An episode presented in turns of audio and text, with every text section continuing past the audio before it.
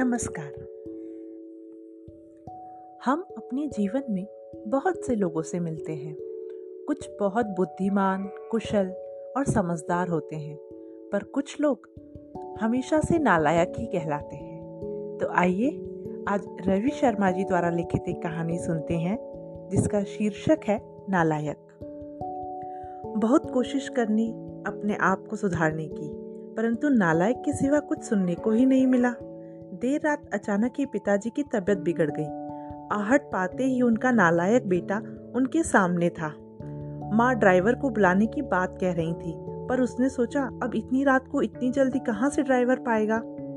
यह कहते हुए उसने सहज ही जिद की और अपने मज़बूत कंधों के सहारे बाऊजी को कार में बिठाया और तेज़ी से हॉस्पिटल की ओर भागा। बाऊजी दर्द से कराने के साथ ही उसे डांट भी रहे थे। धीरे चला नालायक एक काम जो इसे ठीक से हो जाए। नालायक बोला, आप ज़्यादा बातें ना करें बाबूजी बस तेज साँसें लेते रहें। हम हॉस्पिटल पहुँचने वाले हैं। अस्पताल पहुंचकर उन्हें डॉक्टरों की निगरानी में सौंप दिया। वो बाहर चहलकदमी करने लगा। बचपन से आज तक अपने लिए वो नालायक ही सुनते आया था। उसने भी कहीं ना कहीं अपने मन में यह स्वीकार कर लिया था कि उसका नाम ही शायद नालायक ही है।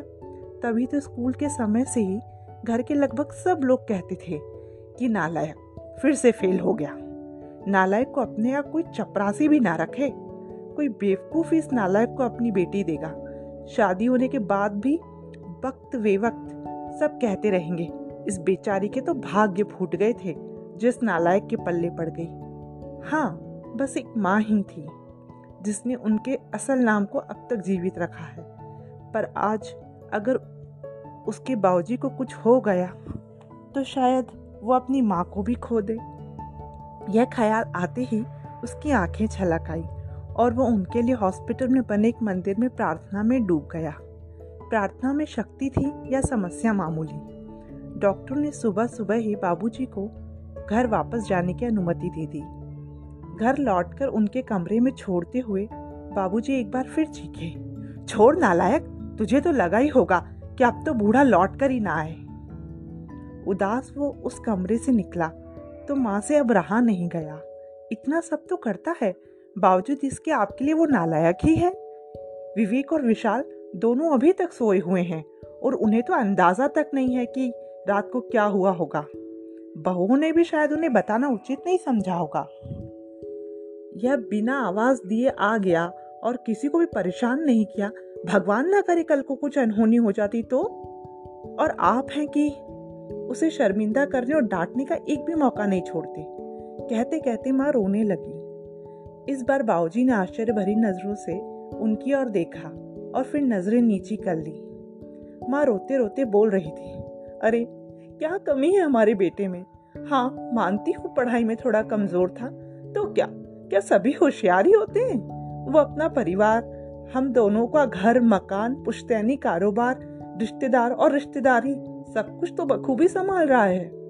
जबकि बाकी दोनों, जिन्हें आप लायक समझते हैं, वो बेटे सिर्फ़ अपनी बीवी और बच्चों के अलावा ज़्यादा से ज़्यादा ससुराल का ध्यान रखते हैं। कभी पूछा आपसे कि आपकी तबीयत कैसी है? और आप हैं कि? बाबूजी बोले, सरला, तुम भी मेरी भावना नहीं समझ पाई। मेरे शब्द ही पकड़े ना। क्या तुझे भी यही लगता है कि इतना सब होने के बाद भी इसे बेटा कह के नहीं बुला पाने का, गले से नहीं लगा पाने का दुख मुझे नहीं है? क्या मेरा दिल पत्थर का है? हाँ सरला सच कहूँ तो दुख मुझे भी होता है, पर उससे भी अधिक डर लगता है कि कहीं ये भी उनकी तरह ही लायक न बन जाए। इसलिए मैं इसे इसकी पूर्णता का एहसास, इसे अपने जीते जी तो कभी नहीं होने दूँगा। माँ चौंक गई। ये क्या कह रहे हैं आप? हाँ सरला, यही सच है। अब तुम चाहो तो इसे मेरा स्वार्थ ही कह लो। कहते हुए उन्होंने रोते हुए अपनी नज़रें नीची किए हुए अपने हाथ माँ की तरफ़ जोड़ दिए, जिसे माँ ने झट से अपनी हथेलियों में भर लिया और कहा, अरे अरे, ये क्या कर रहे हैं आप? मुझे क्यों पाप का भागी बना रहे हैं? मेरी ही गलती है। मैं आपको इतने वर्षों में भी पूरी तरह नहीं समझ पाई। और दूसरी ओर दरवाजे पर वह नालायक, खड़ा खड़ा यह सारी बातें सुन रहा था। वो भी आँसू में तरबतर हो गया था। उसके मन में आया कि दौड़कर अपने बाबूजी को गले लगाए और ऐसा करते ही उसके बाबूजी झेप जाते। यही सोचकर वह अपने कमरे की ओर दौड़ गया। कमरे तक पहुँचा ही था कि बाबूजी की आवाज़ कानों में पड़ी। अरे ओ नालायक, वो दवाई कहाँ रख दी? गाड़ी में ही छोड़ दी क्या? कितना भी समझा दो इसे। इससे एक भी काम ठीक से नहीं होता।